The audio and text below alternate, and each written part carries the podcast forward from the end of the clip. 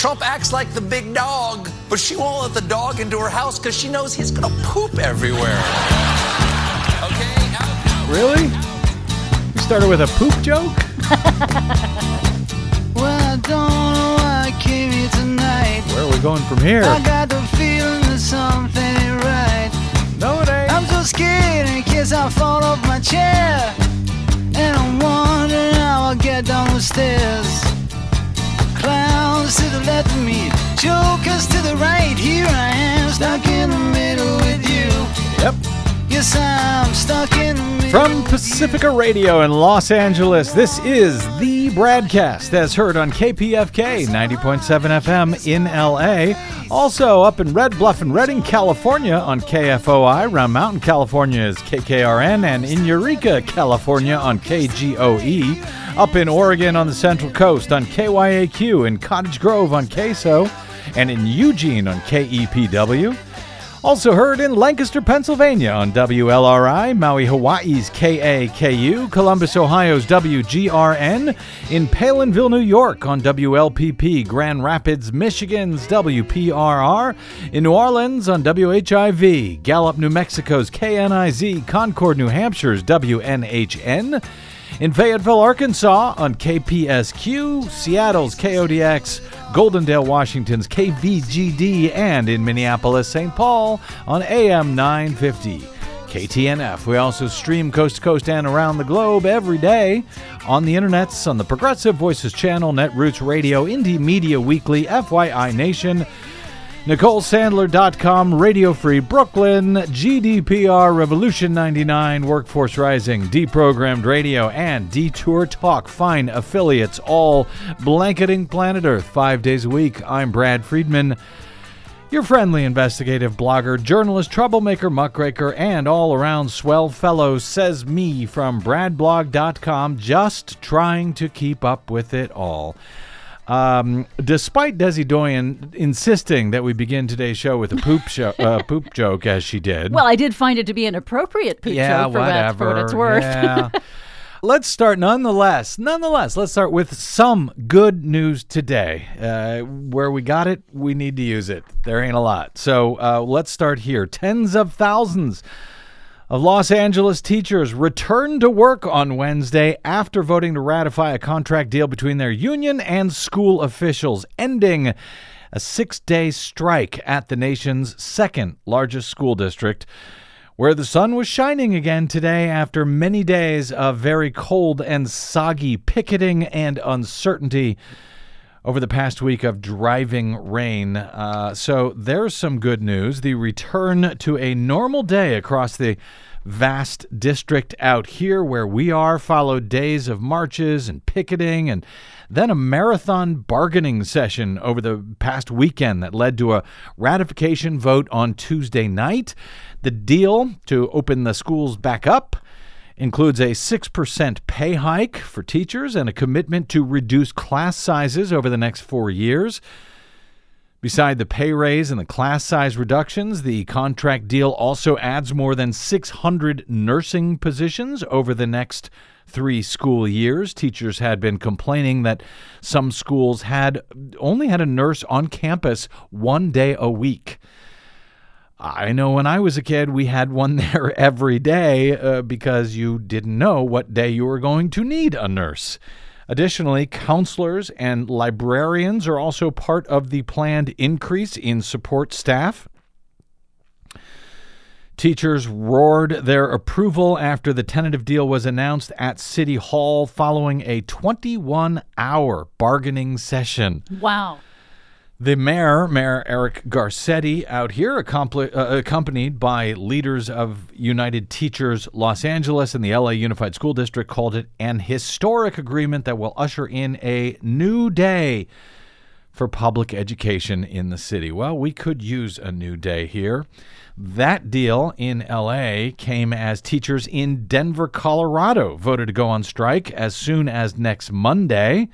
The main sticking point there is increasing base pay and lessening teachers' reliance on one time bonuses for having students with high test scores or working in high poverty schools.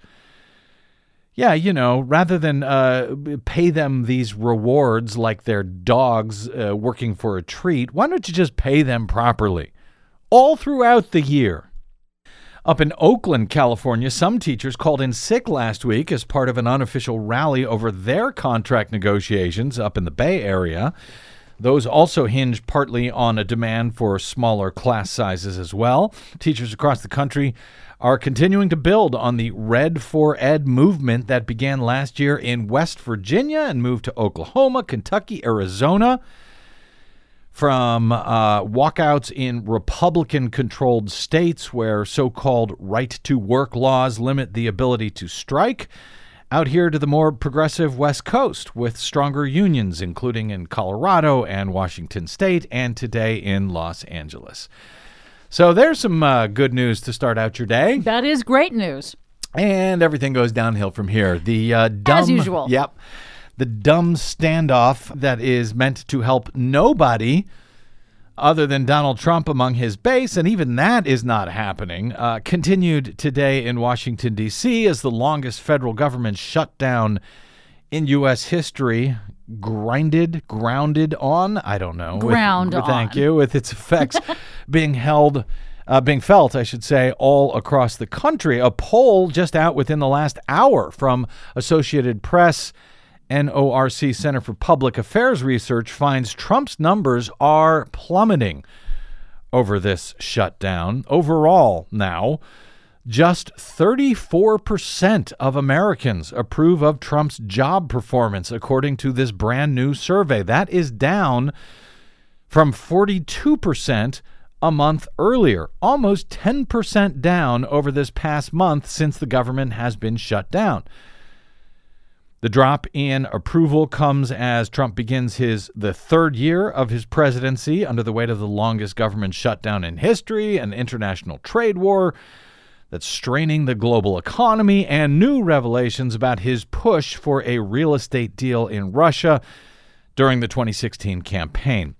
The new AP NORC poll shows most Americans see the shutdown as a major problem and they blame Trump far more than congressional Democrats for the mess. Which is good because, as he said, he would take the blame for the shutdown that he caused. Well, that's what he said initially before he then went on to try to blame Democrats and Nancy Pelosi. But yeah, the American people is, I guess, taking him at his word there that he would take the blame. They're giving him the blame. yeah, they're not falling for that. 60% of Americans say Trump bears a great deal of responsibility for the shutdown.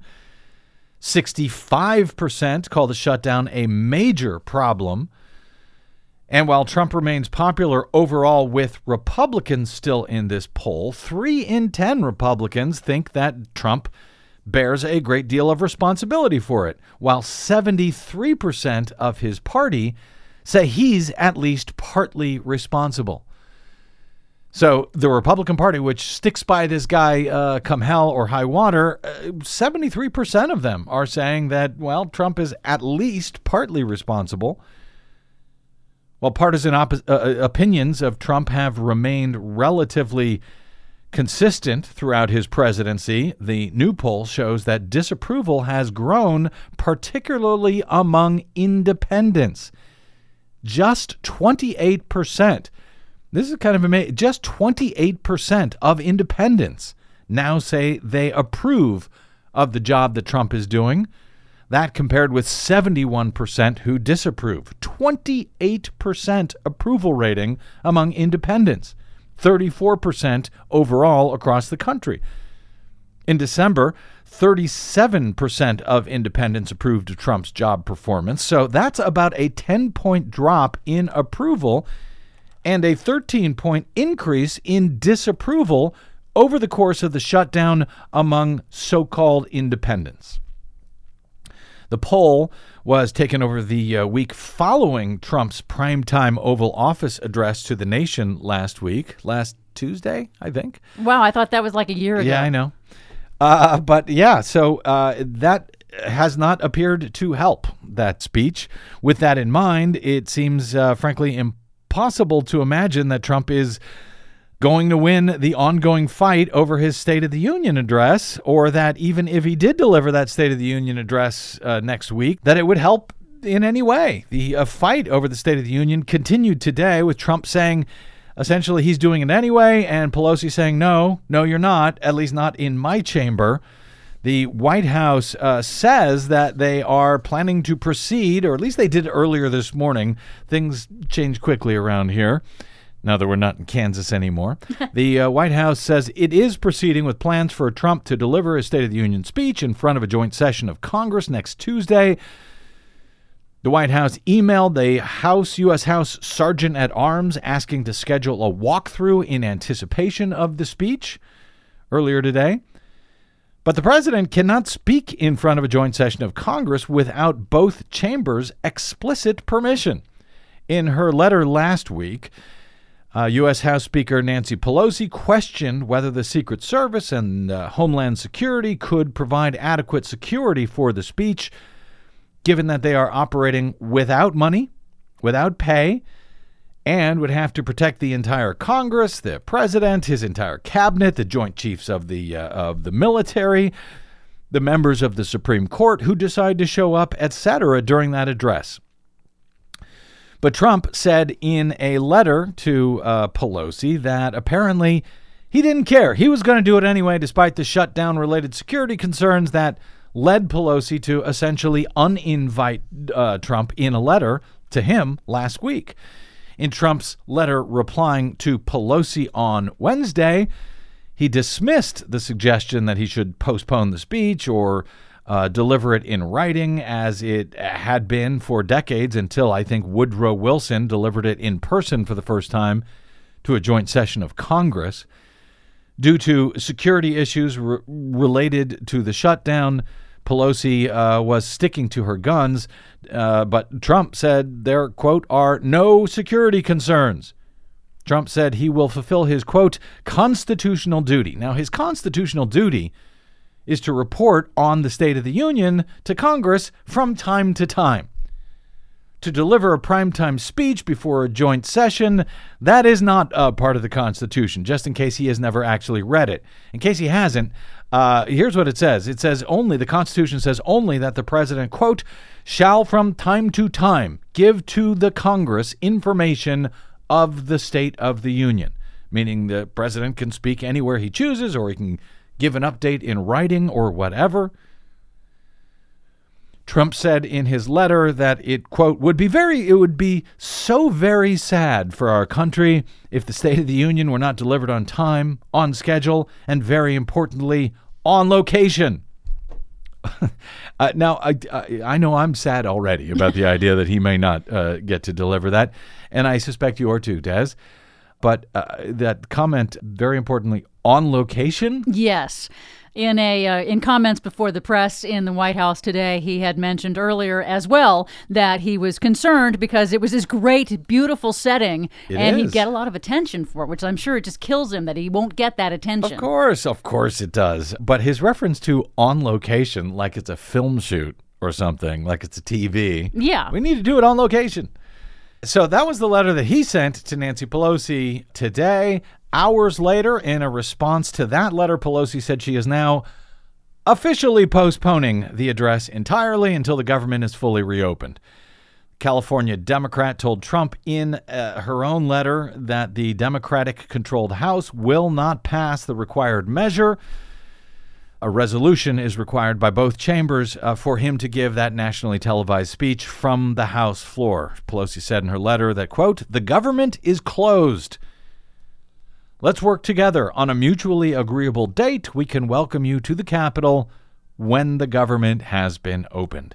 Pelosi's move has uh, left the White House scrambling to devise an alternative plan for the speech, reportedly, which, uh, as Pelosi noted last week, he could give from the house, from the White House if he wanted to. He could. It's up to him. And frankly, at this point, I suspect more people will be tuning in to see how it plays out. No matter where he does it, he could do it as I suspect he might, as one of his uh, infamous rallies in bunch in front of a bunch of MAGA wingnuts in any state that he wants. He'd probably like that better. He'd get a lot more adulation that way. Yeah, it's up to him. Now, in response to Nancy's response to Donald's response to Nancy's original letter, Trump said that uh, Democrats have become radicalized and don't want to see crime stopped. Here was uh, some remarks in, in the Oval Office uh, Yes. f- in front Not of the, in the Oval Office, but uh, before a meeting, yes. in the okay. It's really a, a shame uh, what's happening with the Democrats. They've become radicalized. Uh, they don't want to see crime stop, which we can very easily do on the southern border. And it really is a shame uh, what's happening with the Democrats. So it's too bad with Nancy Pelosi what she's done. It's radical Democrats. They've become a radicalized party. They really have. They've become a radicalized party. I actually think they've become a very dangerous party for this country. Oh, dangerous. If you listen to what they're saying, what they're doing, I think they've become a very dangerous, a very, very dangerous party for this country. Good God. Yeah, Uh, I think he means they're more of a danger to his self esteem, perhaps. Yeah, I know. Uh, I wish they would become radicalized. That would be nice uh, to match the uh, radicalization of the Republican Party, which we have all seen before our very eyes over the past, I don't know how many years at this point. A party that is willing to do, to steal a U.S. Supreme Court seat. A party who is willing, apparently, to steal elections. Talk about some of that in a little bit. And also this shutdown, because remember, Senate Majority Leader Mitch McConnell has the votes he needs to open the government without the border wall funding. And he also has the votes to override any veto from Donald Trump. So essentially, the Republicans are assisting Trump in holding the entire country hostage. So that That's that's pretty radical, yeah, right that's, there. that's that's fairly radical, I would say. And you know, if the Democrats give in to Trump's border wall demands, he's just going to do it again and again every time he doesn't get exactly what he wants. I love that he says uh, Democrats don't want to see crime stopped. And they are very dangerous because I guess his magic wall would bring no cr- no crime. That's fantastic. Uh, and I suspect there are maybe a number of Americans stupid enough to believe him. They were stupid enough to vote for him after all. So uh, go find some of them and deliver your State of the Union speech, Mr. President, if you like. Uh, speaking of cancellations, according to his lawyer in a statement today, Michael Cohen. Now, I've been dubious over the past week or so as to whether his uh, Trump's uh, former personal lawyer, Michael Cohen, whether he would actually be testifying to the U.S. House Oversight Committee as had been scheduled for uh, February 7. Now, Cohen is currently facing a three year prison sentence after pleading guilty to lying to Congress in order to, among other things, hide negotiations for Donald Trump's attempted project to build a Trump Tower in Moscow, even as Americans were voting in the 2016 presidential election. Cohen has also said that Trump uh, directed a felonious campaign finance conspiracy to make hush money payments just before the election to two women with whom Trump allegedly had affairs. Speaking of, you know, stopping crime, if you just remove this guy from office, it seems like you'd stop a hell of a lot of crime right then and there just by. Anyway, uh, as I've been uh, suggesting over the past week or so, uh, was likely to happen. Uh, Cohen's February 7 testimony before the U.S. House is now also officially canceled. According to his lawyer, in a statement today, Cohen has indefinitely postponed his congressional testimony, citing Trump's verbal attacks on Cohen's family in the days since he scheduled his appearance on Capitol Hill. Cohen had been uh, scheduled to appear at the invitation of House Oversight Chair Elijah Cummings, but backed out because of ongoing threats against his family, his lawyer Lanny Davis said in a statement. Davis said in the statement, by advice of counsel, Mr. Cohen's appearance will be postponed to a later date. Mr. Cohen wishes to thank Chairman Cummings for allowing him to appear before the House Oversight Committee and looks forward to testifying at the appropriate time. He added, This is a time where Mr. Cohen had to put his family and their safety first. It is not clear, according to the New York Times, when Cohen might reschedule the appearance. He's set to begin his three year prison sentence on March 6. after pleading guilty last year to lying to Congress, financial crimes, campaign finance violations, including the one in which he implicated Donald Trump. Cummings declined to comment, but he could also subpoena Michael Cohen to appear.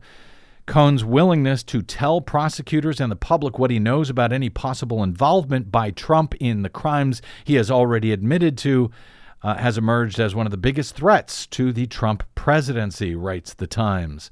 Cohen has spent more than 70 hours with federal investigators from the Southern District of New York who prosecuted the campaign finance violations and uh, from the uh, special counsel investigating Russia's election interference and possible ties to the Trump campaign.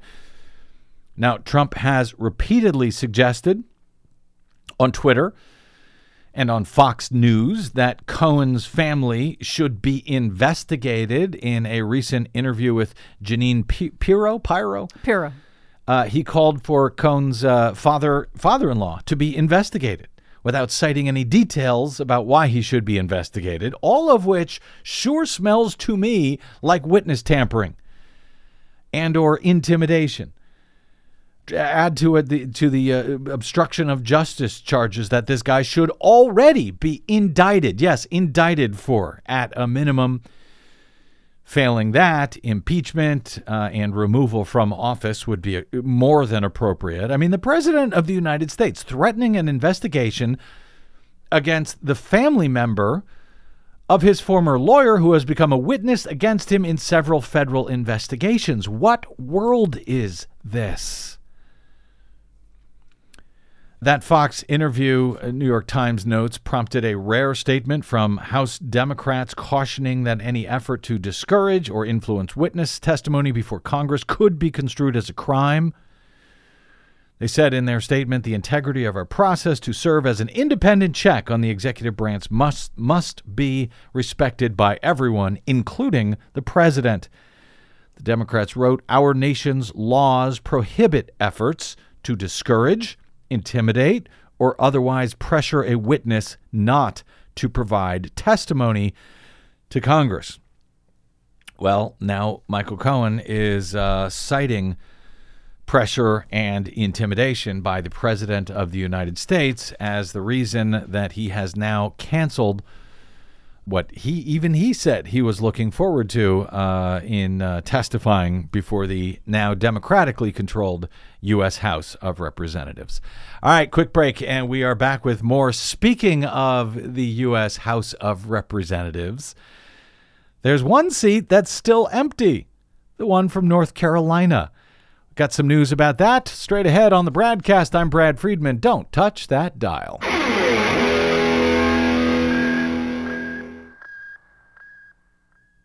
Hey, this is Brad. Remember me, the guy who was warning you about Donald Trump from the day he entered the race, when the rest of the U.S. media were telling you his candidacy was a joke, that he'd never win, and that Hillary Clinton had it in the bag.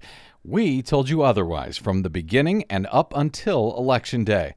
Well, we may have been right, but we still don't have corporate or foundational support. We still rely on you to stay on your public airwaves please stop by bradblog.com slash donate to support the work that Desi Doyen and I do every day. This country ain't going to save itself, but we can all do it together. That's bradblog.com slash donate. And thank you.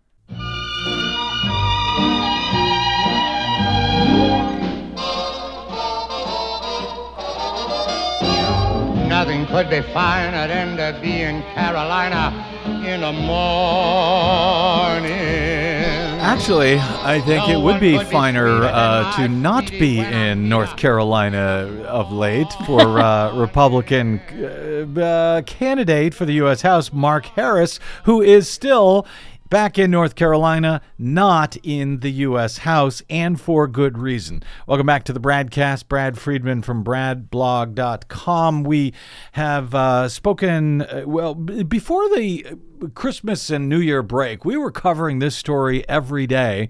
And we've been uh, sort of catching up in the weeks since with so much that we haven't gotten to hit this one. But we've got some new news out of North Carolina on Tuesday concerning this disputed. Is that a nice way to put it? That's Uh, the nicest way to put it. yeah, stolen U.S. House election That's is the probably nice the. Uh, or the accurate and correct way.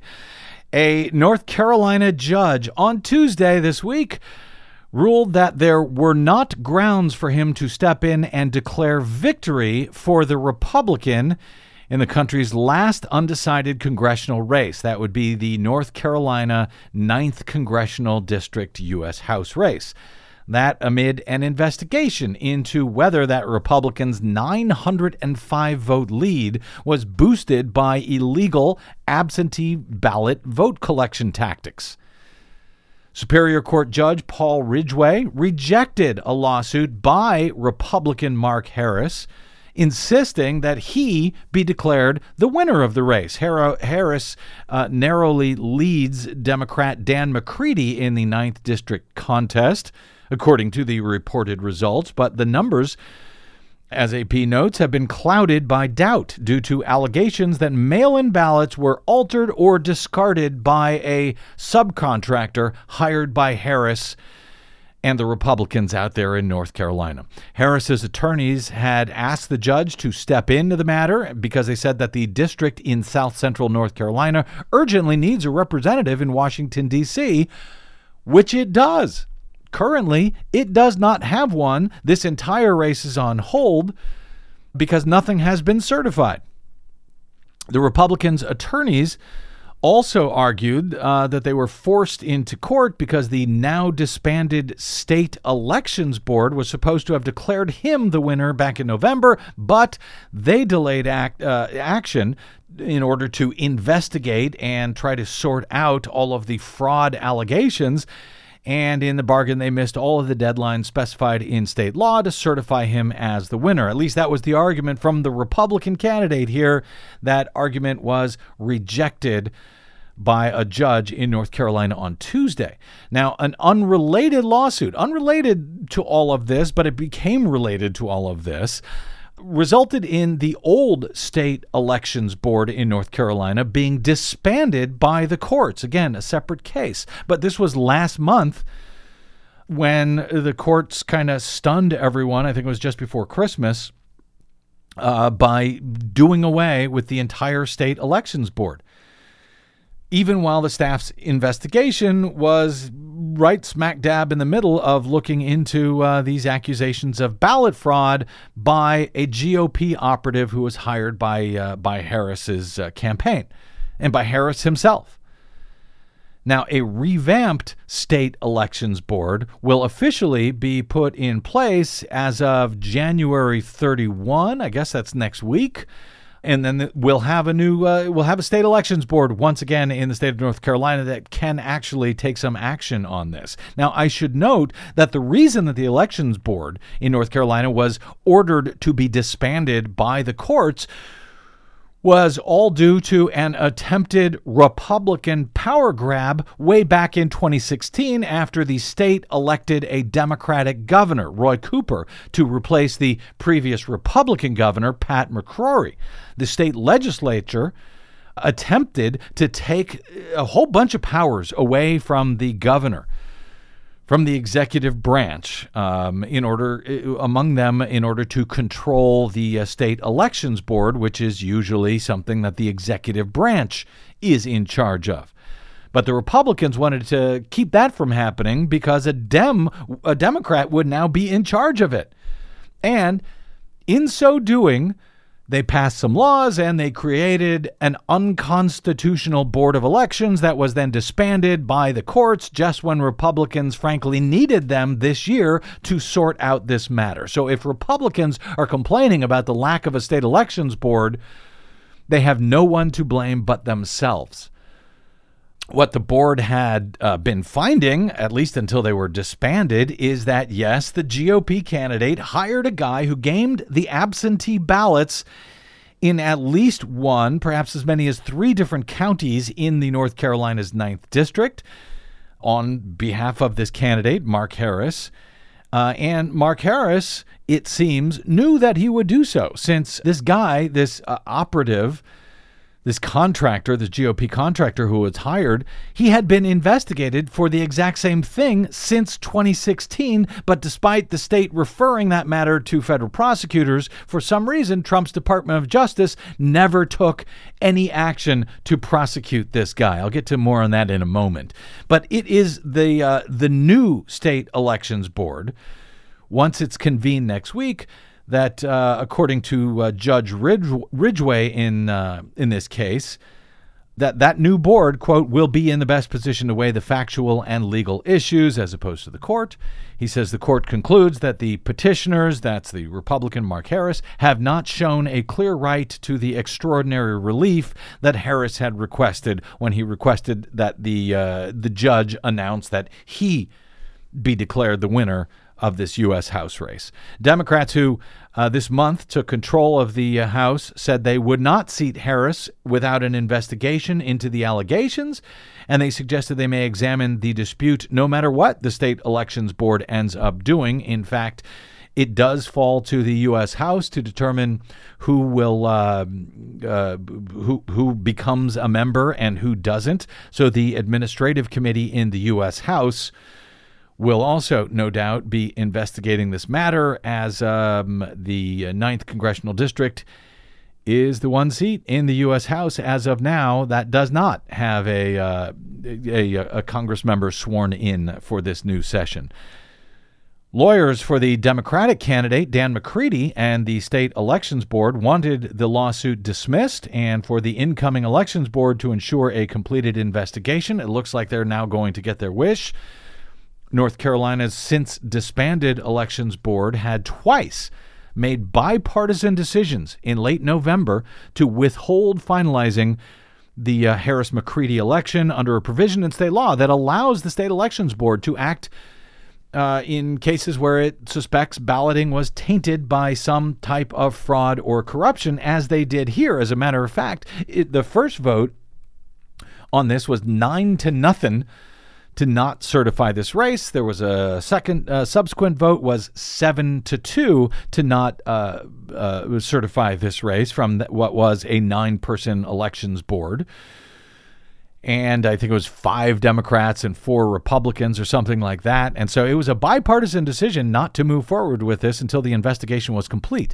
The questions surround the political operative in uh, rural Bladen County, a guy by the name of Leslie McCrae Dowless. He goes by McCrae, McCrae Dowless. He had worked for the Harris campaign at the candidate's insistence, reportedly. Dowless has declined interviews. A statement by his attorney said he is innocent of any wrongdoing, but more than a dozen witnesses signed sworn affidavits alleging that Dowless or people working for him collected incomplete and unsealed ballots from voters. It's illegal in the state of North Carolina for anyone other than a close relative or a guardian to take a person's ballot. They took a whole bunch of people's ballot, and uh, they were ballots that were not signed, that were not yet completed. Again, this is a race in which the Republican was is said to have uh, won by just 905 votes, and there were far more questionable absentee ballots than that. Uh, Harris, the Republican candidate, is a former Baptist pastor of a megachurch in Charlotte. He said he hadn't learned until late last month that the state elections board had investigated Dowless and others potentially involved in ballot fraud back in 2016. Now, that is a little hard to believe given that Harris, back in 2016, actually lost the primary when he ran uh, the first time two years ago in, in the same county in question when he had received, I think it was something like four absentee votes to another candidate who got several hundred absentee votes. And that other candidate had hired Dowless that year. And by the way, that other candidate was not even the incumbent. The incumbent ended up winning in 2016. And uh, so uh, Harris hired this guy and just wiped him out. It wiped out the incumbent in the uh, in the primary election in that same county via absentee ballots. And still, back in the primary, the Republican primary, and the uh, the re- the Republican incumbent even said he uh, felt that it was fraudulent at the time, but he was sort of harangued by his own party to shut up about it. So it all moved forward, and Dowless seems to have done the same thing then in the general election in 2018. Harris, uh, in one of uh, several television interviews that he had uh, conducted earlier this month, said, uh, "quote I would later learn, later learn that obviously there had been things going on that should have been looked into, but everything that had been looked into uh, had come out just perfectly fine." So he says he looked into it and things came out fine. No, no, it didn't turn out fine and uh, there's plenty of evidence that it didn't turn out just fine. As AP reported, just before Christmas last year, North Carolina's top election official issued an urgent plea nearly two years ago, that would be back in 2016, for the Trump administration to file criminal charges against the man at the center of ballot fraud allegations that have thrown a 2018 congressional race into turmoil. North Carolina Board of Elections Executive Director Kim Strach warned back in January of 2017 in a letter that was obtained by AP that those involved in illegally harvesting absentee ballots in rural Bladen County would likely do it again if they were not prosecuted. Josh Lawson, the top lawyer for the Elections Board, said that Strach's memo from 2017 was followed less than a month later with the first of several in person meetings during which state investigators provided FBI agents and federal prosecutors with evidence accusing Leslie McCrae Dowless Jr. and others of criminal activity. Strach wrote in the letter that was dated, uh, th- this letter sent in January 2017. It was dated 10 days after Donald Trump's inauguration. She wrote, quote, Our findings to date suggest that individuals and potentially groups of individuals engaged in efforts to manipulate election results through the absentee ballot process. The evidence we have obtained suggests that these efforts may have taken place in the past and, if not addressed, will likely continue for future elections she this was very clear as they were telling to federal prosecutors back in January of 2017. And now mind you, this was precisely when Donald Trump was claiming that massive election fraud by Democrats, remember this? Oh yes. That that was the cause for his 3 million vote loss in the popular uh, uh, presidential vote race he lost by 3 million and he was out there claiming it was due to fraud by Democrats, by non-citizens, whoever he was making up. He had no evidence for any of it. So he went and created this phony commission to investigate how how could it possibly be that I lost? It must be fraud. All of that was happening even as his own US attorneys were ignoring real evidence of real fraud in this case by real GOP operatives that even a then Republican based election board was begging them to take action on.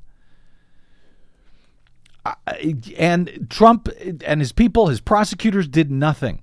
At the time of the initial reference, uh, of this matter to the feds. There was only an acting U.S. attorney in office, but later in 2017, Trump's appointee finally arrived and took no action to prosecute the matter. Instead, he assigned his staff to focus on a totally different priority prosecuting a handful of non citizens who had allegedly voted. The same stuff and nonsense that Donald Trump had been yelling and screaming about and pretending had happened, that was the focus of the U.S. Attorney, the federal prosecutors in North Carolina, despite the fact that sitting right in front of them, they had evidence of this guy actually out there stealing votes, hundreds and hundreds of votes.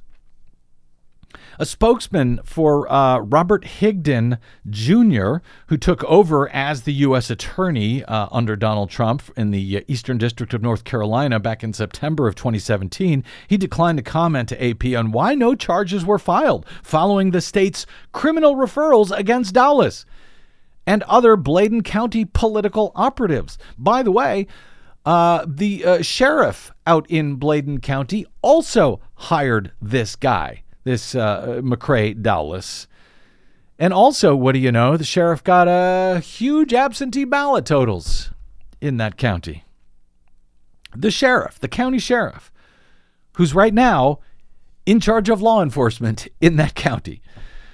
Uh, Justice Department spokesman Kelly Laco in uh, Washington also declined to uh, to comment to AP. So they couldn't get a AP couldn't get a response from anybody basically at Justice on why the hell they didn't prosecute this guy in this case referred to them from North Carolina two years ago. At, but at the same time, that same office, Robert Higdon Jr., his office issued a media release in August of this past year touting charges against 19 foreign nationals, it said, had voted in North Carolina in the 2016 presidential election, during which, by the way, more than 6.9 million ballots were cast in the state of North Carolina. Now, if there was any illegal votes cast in North Carolina, I am all in favor of prosecuting it. But I'm pretty sure that even if all of these 19 accused foreign nationals actually did vote in North Carolina, it did not change uh, the results of that race in the state. The state that, by the way, has very close races. But in the meantime, hundreds and hundreds of votes had been literally stolen from North Carolinians. And this same prosecutor's office did absolutely nothing. Now, on those 19 foreign nationals that Higdon was so proud about uh, announcing that they were uh, filing charges against, court filings reviewed by AP show several of the cases built by that office were against longtime legal permanent residents or those who had been granted citizenship at one point, only to have authorities later determine that they had been untruthful on their applications. And then their citizenship may have been later taken away. So there is some confusion, even with even with these 19 foreign nationals. That I guess that's the uh, epidemic that Donald Trump described as millions and millions.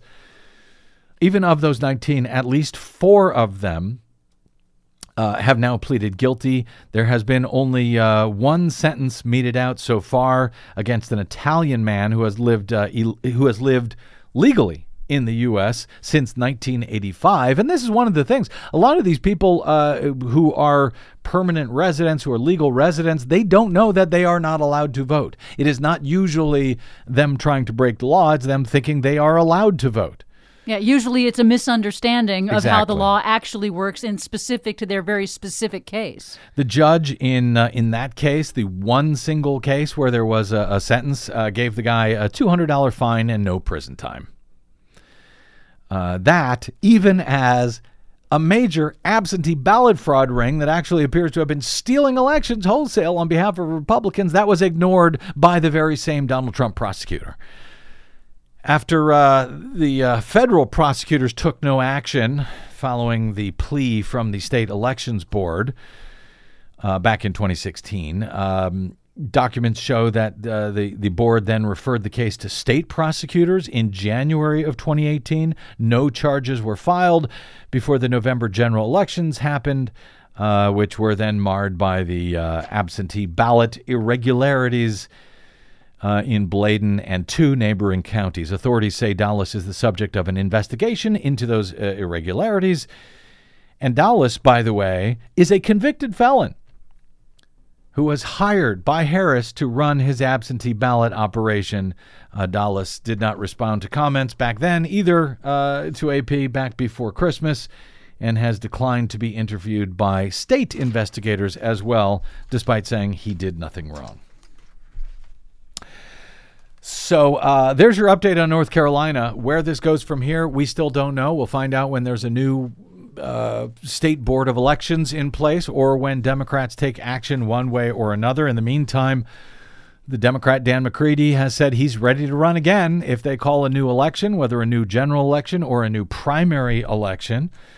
But that seat sits uh, sits vacant now in the U.S. House, and unfortunately, the people of the Ninth uh, District in uh, North Carolina are not currently represented. Uh, in the meantime, related to the hue and cry from Donald Trump about uh, pretend millions of uh, fraudulent votes back in 2016, uh, you recall that that commission that he uh, set up for a short time was headed by the Kansas Secretary of State Chris Kobach, the nation's most embarrassing Secretary of State who is now finally out of office. The great state of Kansas, now that Kobach is gone, is finally moving to roll back the extraordinary powers that they had granted to that con man. Talking about Chris Kobach here, uh, who pretty much made his career out of pretending that voter fraud, particularly by illegal aliens and Democrats, uh, was a scourge that he was there. He, he and only he could stamp out. Well, now that he has been stamped out, uh, Kansans rejected Kobach's run for governor last year. They chose to, instead uh, Democrat Laura Kelly.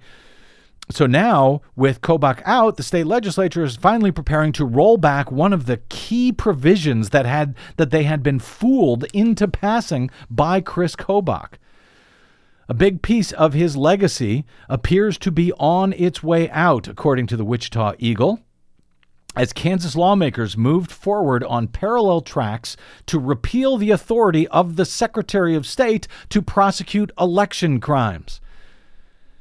The State House Judiciary Committee is considering a bill to do that. The uh, House Committee on Corrections and Juvenile Justice is considering a slightly different version requested by uh, the Republican Attorney General Derek Schmidt, who was reelected last November.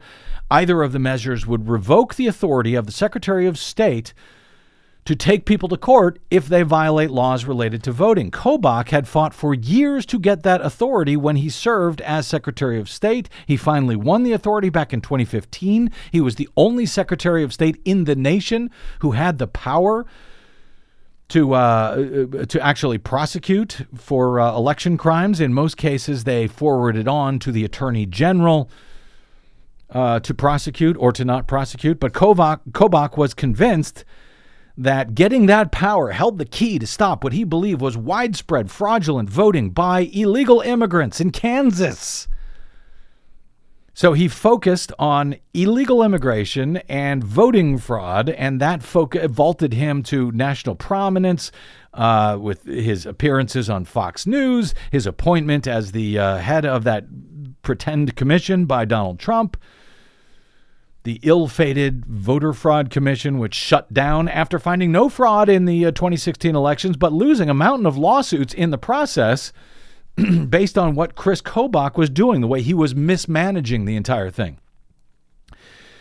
In the three and a half years since he was given the authority to prosecute, Kobach prosecuted between 10 and 15 cases of fraud out of millions of votes that had been cast over the years. None of the defendants were illegal immigrants, zero according to a Secretary of State's uh, the Secretary of State's office in Kansas. Two defendants were legal immigrants who were entitled to be here but not to vote. The spokesman said, In most such cases, the folks in question do not know that they are not entitled to vote. And then the other folks in question were of citizens who had double voted some in the same election, but in different states, usually because they own property in multiple states and thought that they had the right to vote in both of them. They don't. It's a crime, but it is a far cry from the uh, voter fraud epidemic that Donald Trump and Chris Kobach have long been pretending have been uh, going on.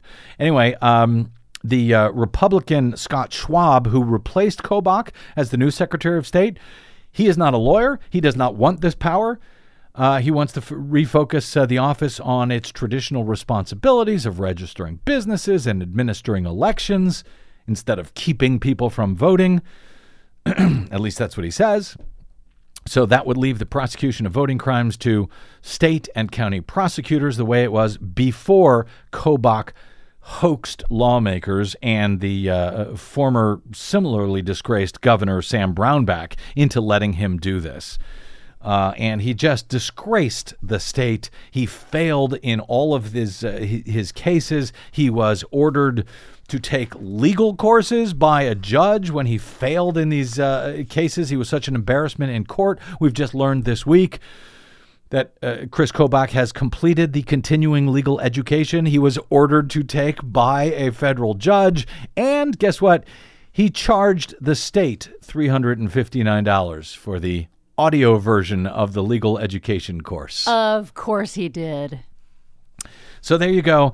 Uh, anyway, those bills are moving forward. I suspect they will continue in Kansas to uh, remove those powers and um, don't know how they're going to remove the stain that uh, Chris Kobach left behind, but I'm sure the uh, the great voters of uh, Kansas will be able to do it. We'll keep our eyes on all of that as it moves forward. Quick break, and we are back with uh, more on the BradCast and a great monologue from Bill Maher last weekend regarding the shutdown and the wall that you'll want to hear. That's straight ahead on the BradCast. I'm Brad Friedman.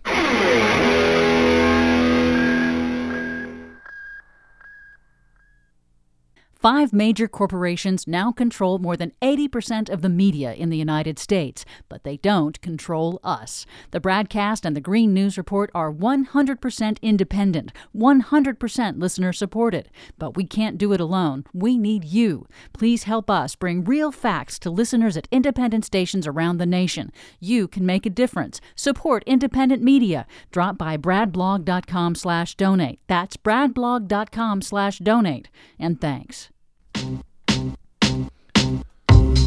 Does that make me crazy?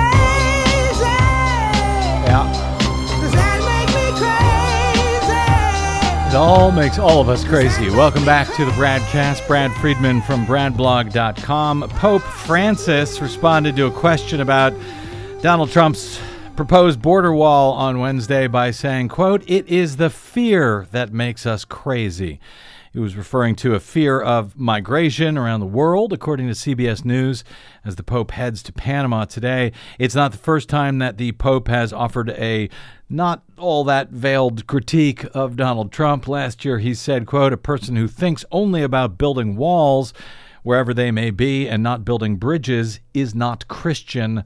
This is not in the gospel, he said. Well, uh, Democratic leaders in the House of Representatives floated an idea on Wednesday to end the partial U.S. government shutdown um, by giving Trump most or all of the money that he seeks for security along the Mexican border, but for items other than for the wall that he wants.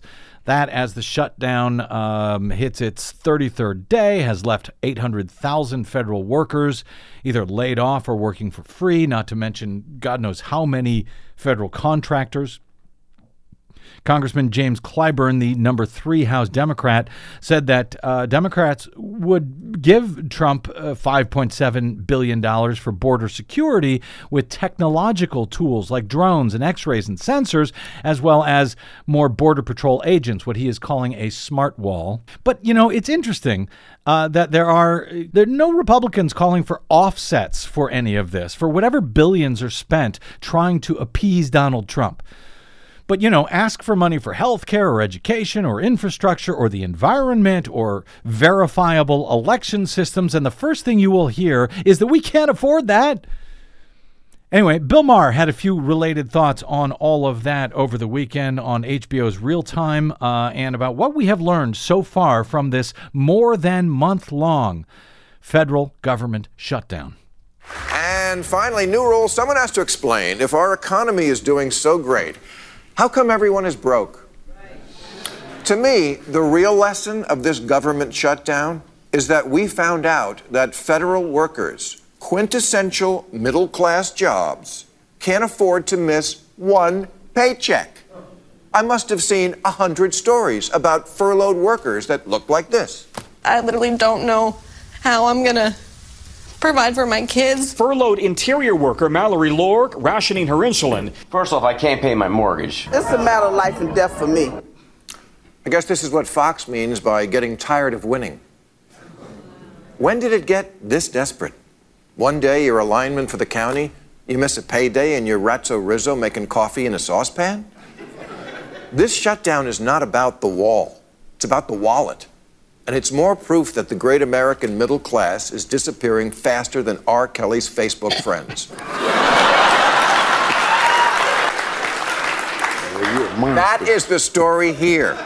That our economy no longer creates a middle class, it sucks it dry. All middle class means now is that you're poor, but you don't do meth. And remember, this is the good economy, where 40% of Americans can't afford a $400 emergency expense, and 50 million have nothing saved for retirement. Sorry, but it's not middle class when your retirement plan is a lotto ticket. When I was a kid, being a middle class family meant only one breadwinner, two cars, a vacation, and a paneled basement that smelled like cigarettes. College was affordable. Getting sick didn't mean going bankrupt. I can go out to dinner once a week. But little by little, the middle class got squeezed. Now, middle class means two breadwinners and one car. And the only reason your daughter can afford college at all is sugardaddies.com. Vulture capitalism has done to our middle class what the airlines did to their customers. Because we didn't lose the comforts of being middle class all at once. They took it away from us an inch at a time, like legroom. Back in the day, flying was a joy. The seats were roomy, the chicken looked like something that was once a chicken, and the bathrooms were large enough to enjoy the Mile High Club. Contrast that with today, where there's first class, business class, premium economy, economy, and f you.